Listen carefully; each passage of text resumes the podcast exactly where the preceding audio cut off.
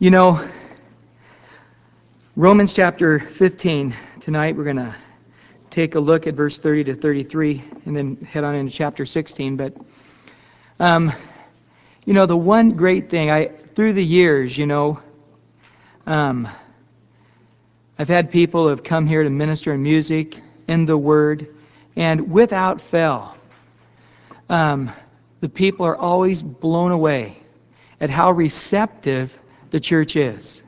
I've taught at a number of camps and retreats and other churches, and I've seen it time and time again where the hungriest sheep I know are right here. Hungry to know God's Word, but also hungry to apply God's Word. And I'll tell you, after last Wednesday night talking about laboring in prayer, striving together in prayer, and for us, as the last part was, to pray for me and, and Wes and the leadership of the church, in less than three days, I saw incredible, significant things taking place. In my own life, as well as in the church and the leaders, I mean, it was unreal. And I'm thinking, man, if three days later people are beginning to pray because of the exhortation from His Word, what's going to happen after 300 days as we pray this year? Guys, I, I am confident that the church moves forward on our knees. And that's the way we're going to move forward. And so prayer changes things. It really does. And where people get together and you agree together in prayer, radical. Big difference in the 5:30 prayer meeting before church. God bless you who came out. Encourage you. If you didn't, come on out. I mean, you're already here two hours Sunday night already. Why not make it two and a half? You know. and um, and then also in the afterglow time, just a sweet time. Man, God just, it was just one of the best times in afterglow that uh, I experienced also. So I, just know that, that uh, truly, uh, hearing God's word and doing it, it's so clear. The man who hears God's word and does it is like the man who builds his house upon the, the rock. When the winds and the waves come, it stands firm because of the doing of God's word. And uh, so I encourage all of you, don't stop praying. It made a difference. And, and maybe some of you took the exhortation and it lasted three or four days, and then you thought, well, or just forgot about it. And now you're going, oh, yeah, that's, that's what we spoke on last Wednesday. And oh, yeah, I forgot about that by Monday to keep praying. But I'm telling you, don't stop. What a difference it made. And so do continue to pray for me. Pray for the elders of the church. Pray for those who are in ministry, laboring, those who are outside. They're missionaries that we have that come through. Uh, in particular, Greg Opine and, and what God's doing there. Just talk to him. It's just radical what the Lord's doing. And, and uh, Mike Howard in, in England. And uh, as well as uh, Phil over in uh, Hungary also at Kaposvar. Just great words. Continue to pray and ask God to just continue to work through them and many others that we support as well. But here again, Paul had begged them to pray, to strive. Again, that word, to wrestle. And the English equivalent would be to agonize. Uh, it's two guys hooking up and wrestling, or two guys boxing, striving together where with the Lord. And so again, it's so important that we get that concept to, as he says in Romans 8, the, the Spirit groans within us, to have that groaning, to have that stirring, to have that wrestling, uh, crying out, saying, God, do it. Move that mountain. Lord, work that work. And to not grow weary in well doing we'll reap if we faint not. Now, in particular, Paul in verse 31 says, In praying for me, number one, that I may be delivered from those in Judea who do not believe. Now, Paul is at Corinth this, this time. He's going to be quickly being led by the Spirit over to Jerusalem, and there he's going to be in prison for a number of years and eventually killed. He doesn't know this at this time, he's not aware of it. All he knows at this time is that there is difficulties. Uh, those in Judea area who still hate him. He was again a very well-known person uh, in the hierarchy of the, the Jewish government, which was really the civil government there also in Jerusalem, and all the area of Judea. He was well known. Pharisee of Pharisees. He was on his way up the ladder. When he became a Christian, And so many people that he imprisoned and, and hated because of the gospel, they were cheering him. Now they have the same desire to imprison him and to kill him. And if you remember, he went to Jerusalem and there he ended up being arrested. But he also says, not to those who are just not believers, but also my service for Jerusalem may be acceptable to the saints also. Remember, there are many still very suspicious of Paul. The first time when Paul came to Jerusalem, no one really greeted him. Barnabas said, Hey, I think this guy's sincere. I think he's real. The other Christians, even the apostles, were going, No, I think this is a trap. You know, he's pretending to have got saved to find out who's really who and where they're saying, and, and he's going to arrest us all. Barnabas took him and took him on back to Antioch, and for three years used him there as a great and fabulous teacher as he was. But now he wants to go back to Jerusalem, and he would really like to be accepted by them, and, and that his ministry would be acceptable. Again, many of the Jews were having a hard time with the fact that Gentiles were accepted. Remember in Galatians, as, as Paul writes and says that when the people came up from Jerusalem, the Jews, Peter would quit eating with the Gentiles and start, you know, saying, I'm kosher and hanging out with the Jews because he just knew how adamant they were. And Peter, the big honcho, the Pope, um, not really, but the, the guy who was willing to follow the Lord when everybody else cowered, you know, this tough guy, he was afraid of the Christian Jews. He was afraid of them because of this whole Gentile issue. And Paul finally had to rebuke Peter to his face in front of everybody because he wouldn't repent over this issue. And so he's saying, I know how stubborn these people are. And Abraham Lincoln said, You can please some people some of the times, you can't please all the people all the time. And how true that is. I've also discovered, though, when that root of bitterness is somebody's heart, eventually they turn on people. And I've seen this time and time again. And, and here Paul is saying there's this, it's hard to be acceptable by everyone. I'd love to go to Jerusalem and Judea and just for God to make a smooth path there, that it would be acceptable to the Christians there, the saints of my ministry. And thirdly, that I may come to you there in Rome. After he goes to Jerusalem, ministers there in, in Judea area, and then he heads out to Rome trying to go over to Spain, that I may come to you with joy by the will of God. And so, again, I, I, can come to you and give you a great message, just saying it was awesome in Jerusalem, awesome in Judea. My travels were wonderful, and the time I get to Rome, I'm strengthened, I'm refreshed, I'm encouraged. I'm not as he had been in some places beaten with rods and imprisoned and all of these hardships. But he's saying, pray that my path gets there smoothly. Now, it's interesting because, again, we know the end of this story, don't we? Paul goes to Jerusalem. He gets arrested there. His nephew hears that some guys band together, wouldn't eat or drink until they had killed Paul, broke into the Roman jail, which was unbelievably risky, and then killed Paul.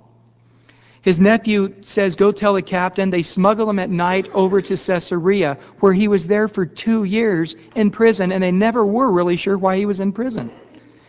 And so they had one guy after the next, the changing of the government and everything. They kept having this guy there, and, and one ruler after the next would come through Felix and Festus and Agrippa, and they would all, Paul would talk to all of them. They were all trying to figure out why is he here? What should we do with him? We don't know, but we know if we let him go, those in Jerusalem are going to go crazy. And, and at this time, the Roman government said, What's a good ruler? Somebody I don't know about, somebody I don't hear about. I don't know anything about your area. You're a good ruler. That was their idea. Keep peace. Let us have our wild orgies in Rome without any distraction. And that's the way they wanted things. So if the Jews showed up in Rome and said, hey, we don't like the way things are going on in Jerusalem, just the fact they showed up means that the guy was going to get in trouble. And so they just didn't want anything to be done. So if he could keep from a rippling effect in Jerusalem by keeping this guy Paul in prison, they were going to do it. But finally, Paul had to take his citizenship as a Roman and appeal to Caesar. So he ended up going by ship to Rome. But remember, his ship shipwrecked on the island of Malta, and eventually he made it to Rome as a prisoner. And he came to them. It took several years, and the time he got there, he was a prisoner when he got there, and he wasn't that accepted. But it was by indeed by the will of God. You know, we can pray as we think is best. But the bottom line is, is God is answering our prayers according to his perfect will. So Paul didn't have all the particulars, you know. Let me be delivered from those in Judea. He wasn't. Let me be acceptable to the saints. He ended up not being. Let me come to you with joy. Well, if you call being a prisoner in shackles joy, that he says, by the will of God. And he was, by the will of God. As he writes in many of his letters, Paul, a prisoner of Christ, by the will of God. He got what he wanted, the will of God. It didn't look anything like he had planned on it looking like. You know, that, that's the great joy we have as believers, you know? Just, thy kingdom come, thy will be done. And we know that God's will is accomplished. He does above and beyond what we could ask or think. His ways are higher than our ways, high as the heavens are above the earth. His ways are beyond our ways, high as the heavens are above the earth. Now, Paul, in his lifetime, I don't ever believe he saw the whole picture. It wasn't till he died and went to heaven. We now can see the whole picture as we today are studying many of the letters of Paul. Where were they written? From prison. I know, and you know, that Paul wouldn't have wrote a lot of the letters. He just would have visited the people. But yet he couldn't visit them because he was in pr- prison. Thus he wrote the letters, which was what? The Word of God, the inspired Word of God. Now, I don't know about you, but when I hear from God, when I am still by myself and there's nothing else to do but to fellowship with Him. Paul was a doer, Paul was a goer. He just went. Acts chapter 16, he takes off across Asia, you know, and the Holy Spirit just slams Paul. He's got Luke and Timothy, he's got his evangelistic team, and God just slamming him. No. The doors are slammed. He, well, I'll just go up to Galatia. God slams the door. Bithynia slams the door. Finally, Paul walks all the way across the country, hits the water. They're at Troas and can't go any farther. Now he sits sits making tents, not sure what God has, but he can't go any farther. And while he's sitting, then the Lord gives him a vision of a man in Macedonia and say, Come over here and preach the gospel to us here. So Paul got some money together, sailed across the ocean there, and uh, over to the area of um, Macedonia and land in, in Philippi there, where, where he began to preach. But Paul was a goer, and it wasn't until he got stuck that he set. And boy, I, I pray that we're not that way. But Paul, now in prison by himself, communing with the Lord, nothing else to do. As he's fellowship with the Lord, he's hearing from God very clearly. And boy, he writes the Bible for us. Inspired definitely by God. But as you read his letters, it wasn't always that clear to him. Now, some of you may be crying out to God in your prison, whatever that may be. Maybe it's your marriage or your lack of marriage. Maybe it's your kids or lack of kids. Maybe it's your education or lack of education. Either one of those things, having it or not having it, can be a prison. The single person says, Oh, only if I were married. The married person says, Oh, only if I were single again. the couple without kids are going, oh, only if I had my own kid. People with kids going, oh, only when they grow out, or grow up and get out of the house. Oh. It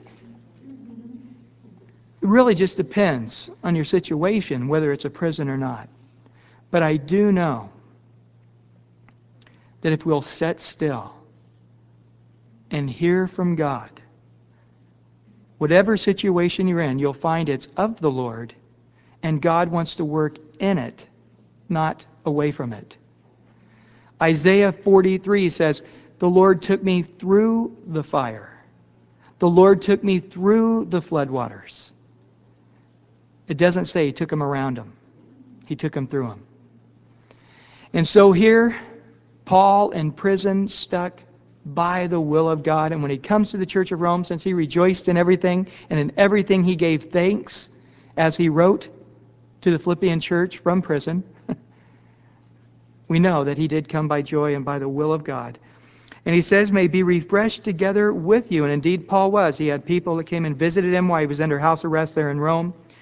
Now the God of peace be with you all. Amen.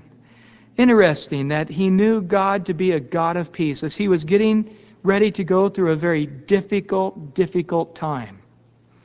He was getting ready to leave the church in Corinth, which he had been there for eight months, and it was a very hard thing for him to leave that church, no doubt. He was tore because of that. He also had already been warned in the Spirit by the prophet Agabus and by the prophetess daughters of Philip as he would be on his way, being warned already in the Spirit, and they were prophecy, prophesying, just confirming what he already knew in the Spirit, that bonds and affliction awaited him. So he knew that hardship was coming. He was praying that if it's possible they wouldn't come. But he knew in his spirit, and he just says, the God of peace. You know what? If you read the scriptures concerning end times, guys, things are going to get worse. 2 Timothy 3 says, In the end, perilous times will come. Matthew 24, you'll know the signs and the times. Why? Because things will get happier and nicer and calmer. No. Earthquakes, wars, famines, persecutions, all these things intensifying in number and in amount. And as, again, what do you see? On the TV, in the newspapers, in the magazines. Wars, famines, earthquakes. Peace, peace. The Antichrist is going to come on the scene when there is going to be no peace. Men will be haters of one another, and because of the love growing cold, hate is going to increase. Paul had sort of his own little tribulation message there. As he knew, bonds and afflictions awaited him as the Spirit was testifying to him and would confirm it on his way there. But what does he say? The God of peace be with you all. Amen. Jesus says, Peace I give unto you, not the peace of this world, but my peace I give unto you. Every one of us here tonight, if you know the Lord, then you know peace. If you're living in sin, tonight, if you're living in fornication or you plan on leaving here tonight and kick up your porno on the internet or you're planning on going out and getting drunk or you've got some marijuana in your car or whatever and and well for you I, i'm afraid for you in psalms 1 it says the way of the righteous the Lord knows. But you who are living that life in an unrighteous way, you're not going to know the peace of God. You're always going to be in turmoil. You're not going to have confidence before God. Church is no more showing up going, Does God still like me? Boy, I hope He says something nice to let me know that God's the God of love and still likes me, even though I plan on going out and sitting my head off. Well, you're not going to have peace. God is a God of peace. And under the shadow of his wings is that strength, is that security, is that rest, is that peace. But if you're walking in the Lord, you're going to have that peace. And Paul is just knowing, man, I'm where I need to be. I'm doing what I need to be doing. I don't know what tomorrow's going to bring, but I know this for certain. God's got a peace. God's going to bring us his peace. Paul, there in prison, after he'd been beaten with rods, remember, at midnight they began to rejoice in the Lord. The God of peace just came upon him in that dark, damp prison. The peace of God just came upon him. And they began to sing and rejoice. And of course, the Lord began to applaud, and an earthquake happened, and all the prison doors opened, and didn't always happen. But they had a peace, you see. You should have a peace. The peace of God should rule in your hearts no matter what your situation. Now, if there's not a peace there, that peace isn't ruling in your heart. It's because God's speaking to you and you're not willing to hear, hear it. He's telling you of some changes that need to make need to take place, some things in your life that you need to die to, some things that need to completely be different than they are, but you are not bending to his will. So the Holy Spirit is not giving you that peace or giving you that rest because he's saying change, bend, repent. Don't continue in the way you're going. God has something greater for you, especially around the corner, but you're not hearing it. There should be peace. There should be the joy of the Lord in every situation, no matter what that situation is. If you've lost the peace, you've lost the joy, it's because you've lost the presence of God. Isaiah says, My mind stayed upon thee is kept in a perfect peace. Your mind's not on the Lord. You're not mindful of the things of God. You're mindful of the things of man. That's why you're not experiencing the peace. So again, just go to your face, be prostrate before the Lord, say, God, I am willing. What are you saying? I want to hear it. And here he's saying it doesn't matter either way delivered, accepted, not accepted, not delivered, come to enjoy, not come to enjoy. I, anyway, I'm in the will of God. I'm going to be refreshed when I come, and I know that I am living a life under the shadow of that God of peace. Now, Paul here, as he's been talking about himself and his own ministry, now he begins to greet those in Rome. Paul has had a wide, extensive travels, and because of that, he has met many people, and many of them have ended up in that capital of the world, Rome. First of all, he says, I commend to you Phoebe. Now, as he commending her to them, it sounds like he's saying, She's one of mine, and she's coming to you, and I give her to you. Accept it. Accept her. And most believe in this terminology that she is the one who's carrying the letter. Now, as we read on, we're going to find that she was probably a woman of uh, sustenance. She was probably a rather wealthy woman. She was well known. Uh, again, because she was wealthy, the travels and understanding travel wouldn't have been foreign to her. But she is simply a sister in the Lord. I commend Phoebe to you. She's taking that book of Romans. Could you imagine carrying the actual original autograph of Paul. I, am sure, I wonder if they understood at that time how incredible that would have been. Who is a servant of the church in Cenchrea. Now, Cenchrea is a small little seaport town right next to Corinth. So it's very possible that's where the church met, is in that little town outside of Corinth, several miles. And uh, so she's our sister. She's a servant here at the church. Now, the word servant there is a word uh, diakonos, which is also translated deacon. It's in the neuter. Since it's with a female here, it would be taken on the female understanding, so a deaconess. But it's a rather generic word. As a matter of fact, in John chapter 2, remember the servant that was told to go get water? Jesus turned it into wine? That person was called this, same thing, a diakonos. Also, the Roman government in Romans 13 is called a diakonos.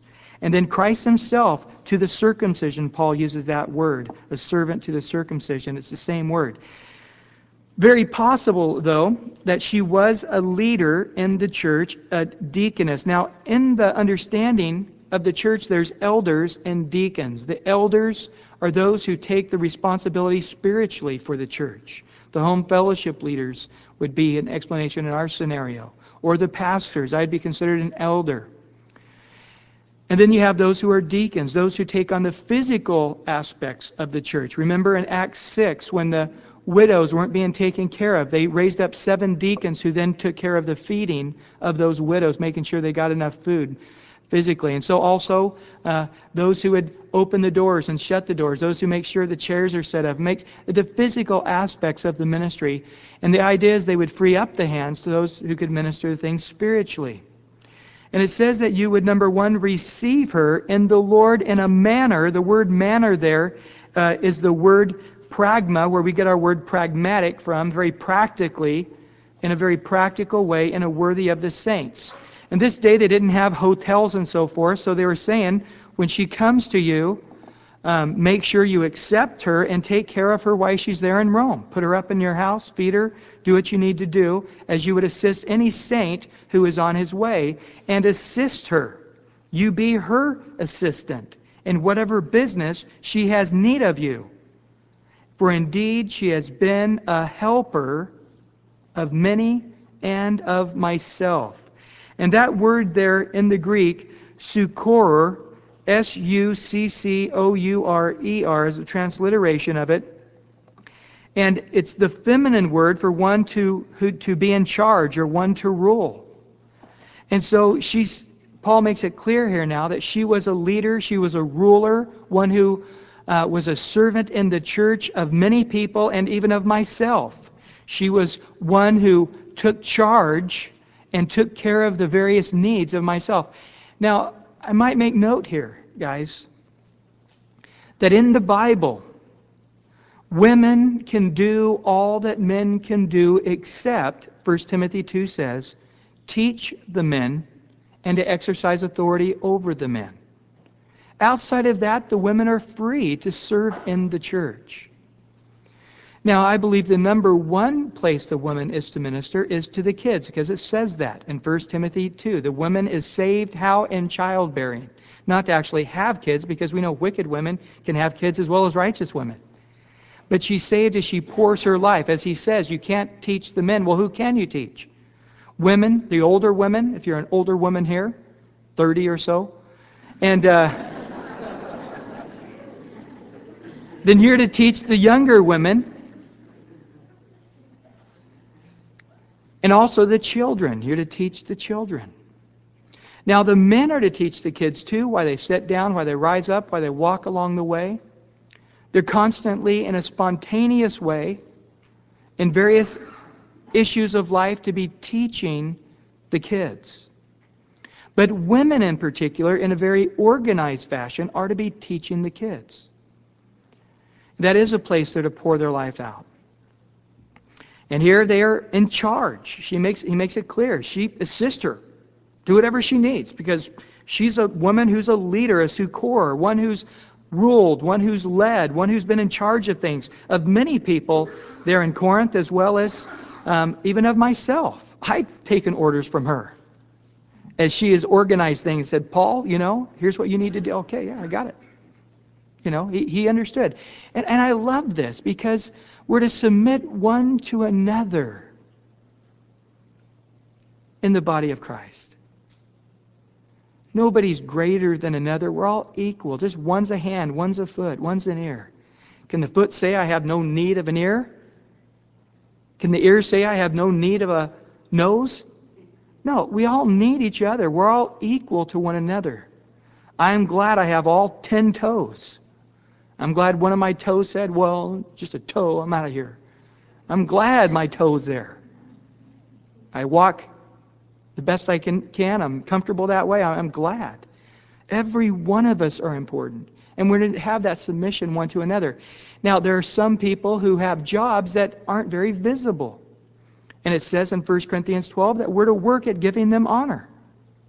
We're to give them honor.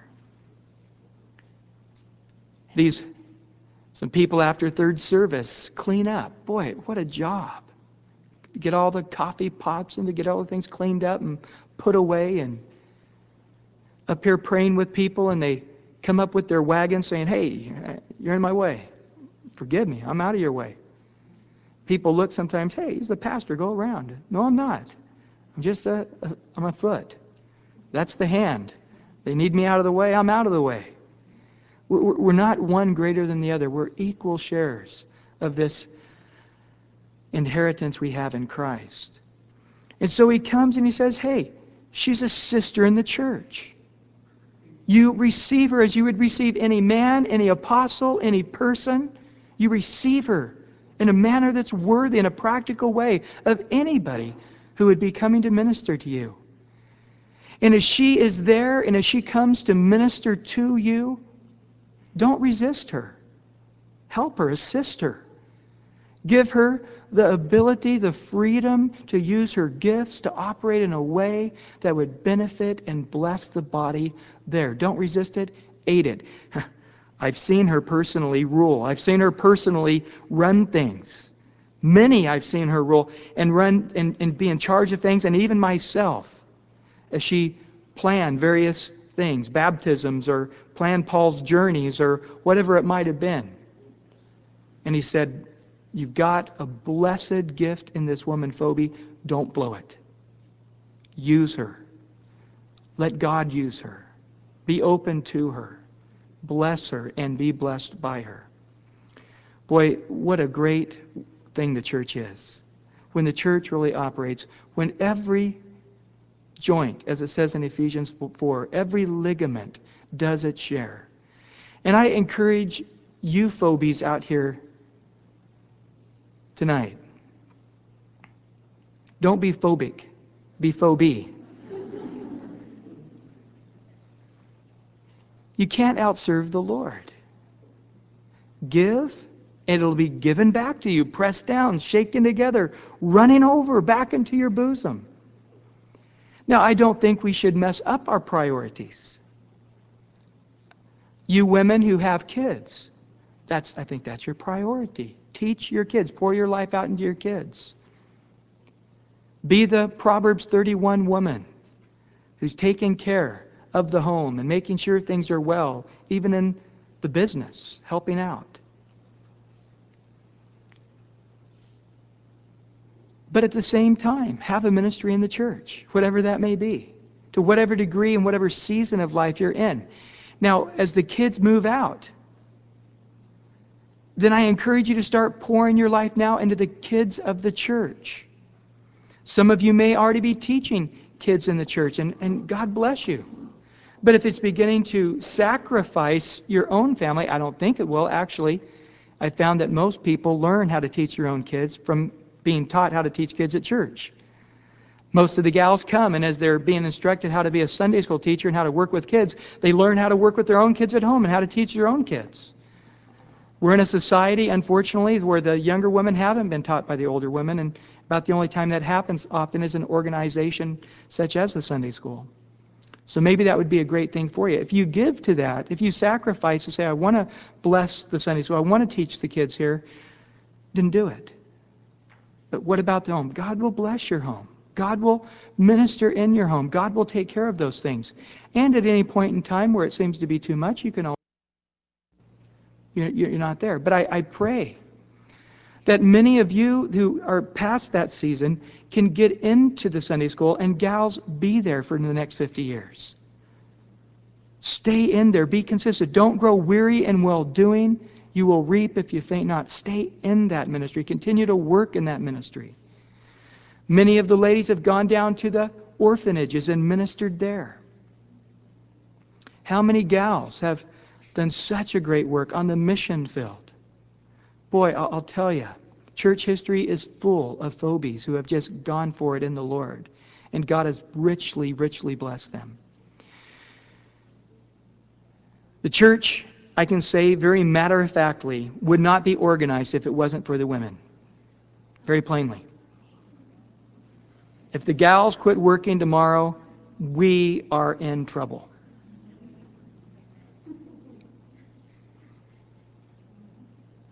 A matter of fact, if we had more gals working, though, the church would be probably twice better off.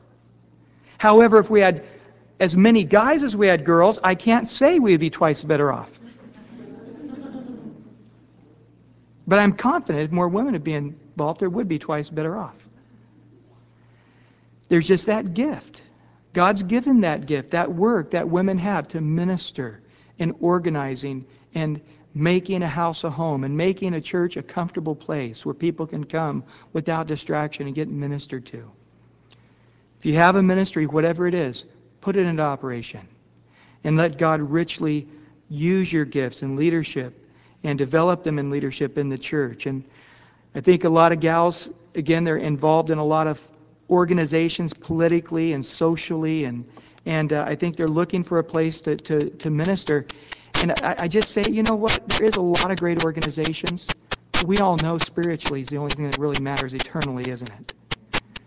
You're involved with the Lung Association. Maybe God wants that, and I, I don't want to encourage, discourage that.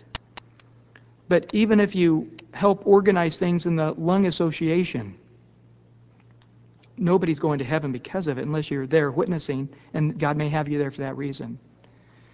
But if you're involved in the church, you're involved in missions, you're involved in spiritual things, you'll have eternal gains as well as the earthly benefits now. But how much more the eternal benefits of seeing people strengthened in the Lord or even make it to heaven because of your ministry? Well, Boy, I plan on making it to verse 16 tonight. let's, let's quickly go through a few more of these and we'll end here a little bit late.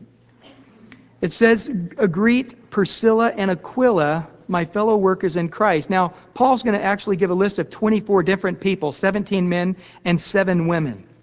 And uh, here he's given a, a note of some very good friends, Priscilla and Aquila. In Acts chapter 18, he makes mention of them, um, how they were fellow tent makers. They both made tents together in Corinth for a while, got in fellowship there, and truly was those lifelong friends. You know what? A friend loves at all times. And Paul had in Aquila and Priscilla a lifelong friendship. A matter of fact, William Hendricks, a Bible scholar, makes a note. I want to I want to read this to you because he does it so perfectly. It says during his missionary career, Paul had colleagues and fellow workers, but he deemed it necessary to oppose Peter to his face in Galatians 2. With Barnabas, he had such a sharp disagreement that the two parted company in Acts 15. There was a time when Paul refused to allow Mark to remain his companion on his missionary journey. He was going to uh, reprimand Euodia and Syntyche in Philippians 4:2. Demas, he forsook Paul, went back to the world in 2 Timothy 4. But even though Priscilla and Aquila, in a sense, stood closer to him than any others, for they were his companions both in trade and in faith, as far as the record shows between Paul on the one hand and Priscilla and Aquila on the other, there was always perfect harmony. Isn't that interesting? We see a list of people who came and went in Paul's life, but Priscilla and Aquila mentioned six times in the scriptures. We're always in perfect harmony with Paul blessing Paul, blessing his ministry, not in opposition against him. Interesting that four of the six times the wife is mentioned before her husband. So evidently, she was the more dominant personality person or the person who uh, seemed to have the biggest impact when they went into various places, sort of the take charge. You know, you see opposite personalities attract, you know, and uh, evidently the wife was the more dominant personality. But it says they were fellow workers in Christ Jesus who risked their own necks for my life. So no doubt they might have smuggled Paul out of town or uh, helped save him, getting word to him about somebody trying to kill him. To whom not only I give thanks, but also for all the churches of the Gentiles. So he says, not just me have they blessed and, and encouraged me and even saved my own life, but I can say that every church I've ever been to, they've come and ministered to them, and the church is better because of it. Paul wouldn't say that about everybody.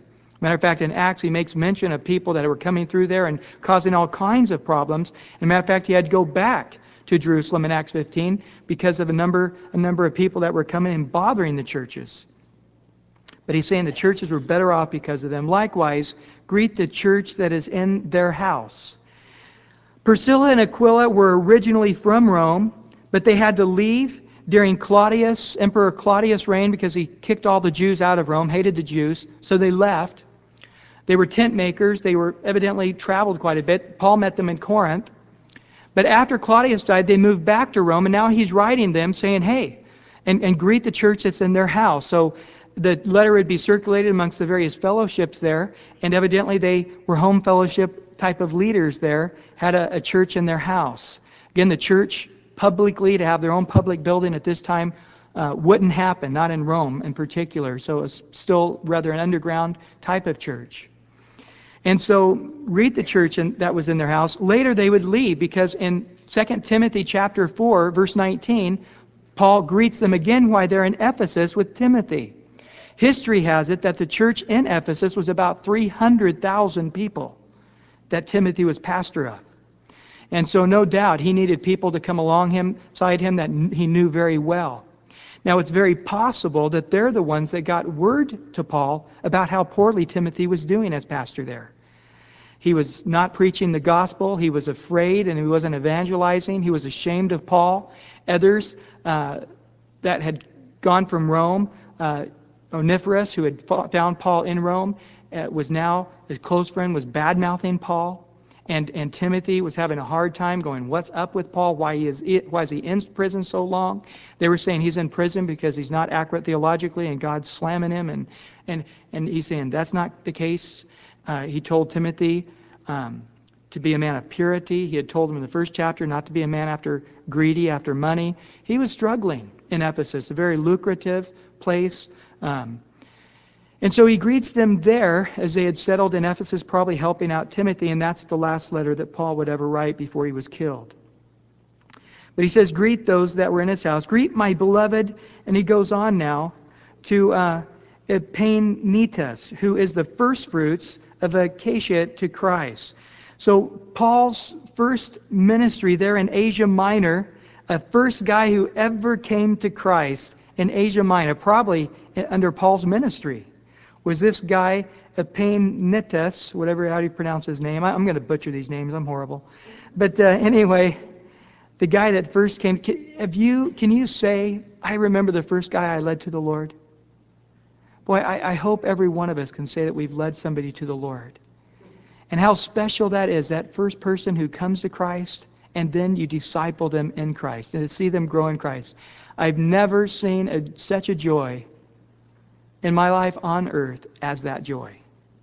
A greater joy than any other joy, including getting married, having kids, starting a church, whatever joys may be to you, all those joys combined. There's nothing greater in my heart than seeing somebody not born into this world, but born again.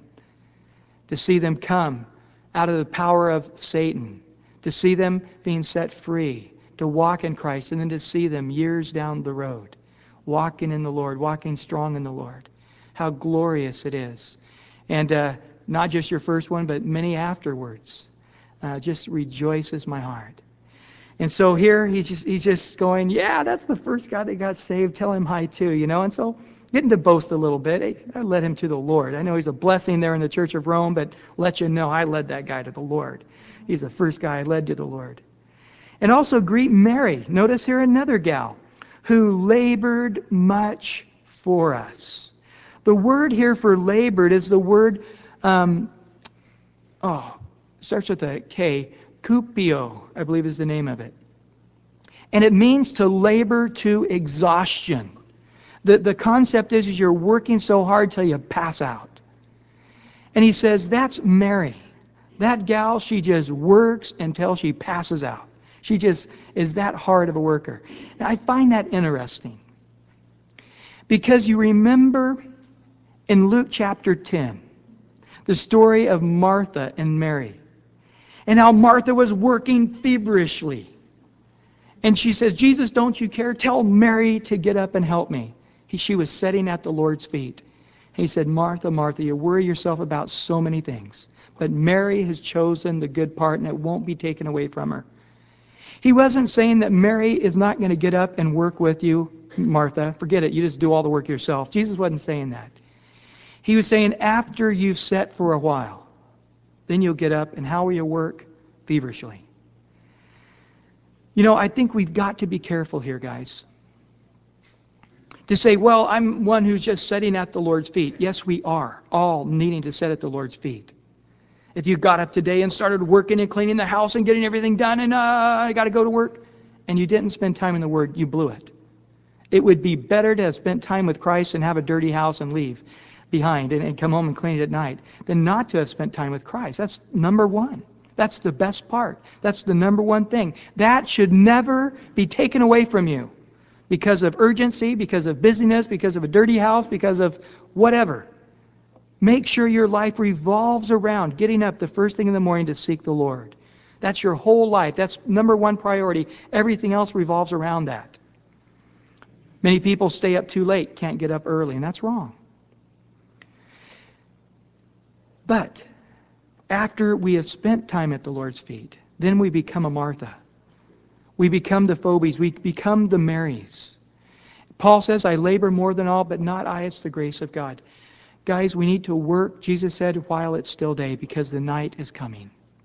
You say four months, and yet comes the harvest. I say to you, the field is now white unto harvest. And I, and I say to you guys, the Lord's coming back soon. store up treasure in heaven one way is by laboring in the things of God. And I understand that it is labor. If you were to go downstairs right now and talk to the Sunday school teachers that are teaching your kids there tonight, they didn't walk in full of energy. Oh, this is great, you know. Believe me, they are tired. They came in tired. They're going to leave twice as tired. But they're there because they love you. They're there because they love your kids. They're there because God has called them to labor, even unto exhaustion on Wednesday nights. And I say to you, bear one another's burdens, and thus fulfill the law of Christ. Well, I'm, I'm just too busy. Somebody else is going to have to do it. You don't know my schedule. You know what? Everybody's schedule is just as booked. Everybody's life is just as difficult. The guys go out to the prison two or three days a week, out there ministering in the prison. 45 minutes to drive out there, spend a few hours. Eh, the, the guards put them through difficulty to get in the prison, to get out of the prison, but they're there. Many laboring to visit those who are sick. There's been some people in the church who have been sick, and for months, one particular family for over a year, the Marys in the church got together and brought them a hot meal every single day, seven days a week. That's the way it's to be. But you, you see, can exclude yourself. Well, I, I, would love to be one of those people to take the hot meal over to the sick person, but you don't understand my situation. I, I doubt it's any different than any of the other women who are taking the food over. Many, out of poverty, still made a meal for somebody else. Many out of difficulties still made it. And so I encourage you in the Lord to work, to labor, as Mary, who is now mentioned not only in this book, but in the book of life. Here it's mentioned to exhort you. Paul's writing to exhort the church in Rome, to exhort them, saying, I know what kind of person Mary is. Now, who is really saying this? It's God. This is the Word of God. Paul is being moved by the Holy Spirit to let us believers, people in the church, know hey, I know who's laboring to exhaustion in the Lord. I'm taking note of it. And the Holy Spirit is saying, I'm commending this one gal named Mary who's doing what she's doing, but I'm telling everybody, guys, you're not going to get to heaven going, oh man, I shouldn't have spent so much time in the things of the Lord. I should have gotten a few more movies before I end up coming to heaven. You know, I, I should have read a couple of Western novels before I made it to heaven. There's none up here. I spent so much time reading my Bible and spent all my money helping missionaries out, and I, I don't know why I wasted so much time in the church. I, I guarantee you, nobody towards the end of their life, and especially in heaven, is ever going to feel that way. People, as they start to get older, look back going, I wish I'd used my youthful strength more for the things of the Lord. I can't physically do it anymore.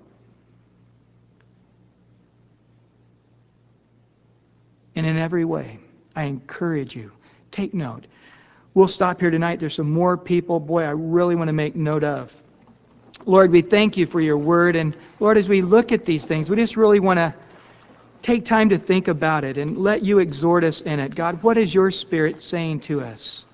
Lord, as we think about Phoebe and Priscilla and Aquila, and, and Mary, Lord, we, we ask that you would speak to us. Hmm. About the gals in the church, Lord, that you want to raise up in leadership and, and really taking charge in, in some of these ministries that you want them to work in. Lord, and the men, Lord, to definitely be men and to work in the things of the Lord. And for those Aquilas and Priscillas, those husband and wife teams, Lord, just encourage them. And Lord, I just pray also for the Marys in the church, Lord, who under exhaustion, and here you're taking note of it, just don't weary in well doing. Encourage them, Lord. And, and for many, Lord, who make themselves an exception to truly serving, Lord, help them. Help us all, Lord, to truly live a wise way, storing up treasure in heaven for that day and Lord, I want to have been a good shepherd, to have warned everyone with all exhortation and rebuke and long suffering, to have done all they can for eternity. Lord, help us tonight to grab a hold of eternity, to grab a hold of an eternal perspective, to put our minds where things are above at the right hand of Christ and not on the things of this earth. Be glorified, we ask, in Jesus' precious name. Everybody said, Amen. God bless you all.